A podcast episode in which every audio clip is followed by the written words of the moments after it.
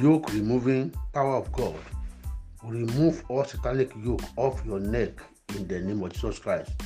Nahum chapter 1 verse 13 says, For now will I break his yoke from off thee and will burst thy bond in sunder.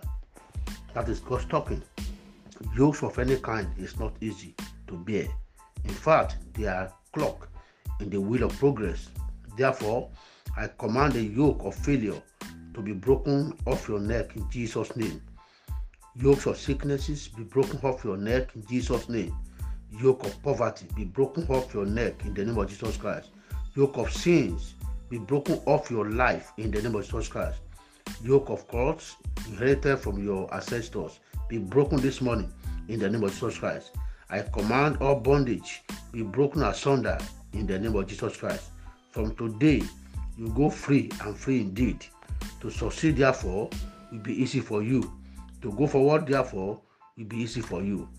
The anointing and the grace of easy accomplishment fall upon your destiny from today onward. In Jesus' mighty name. Amen. And have a nice day.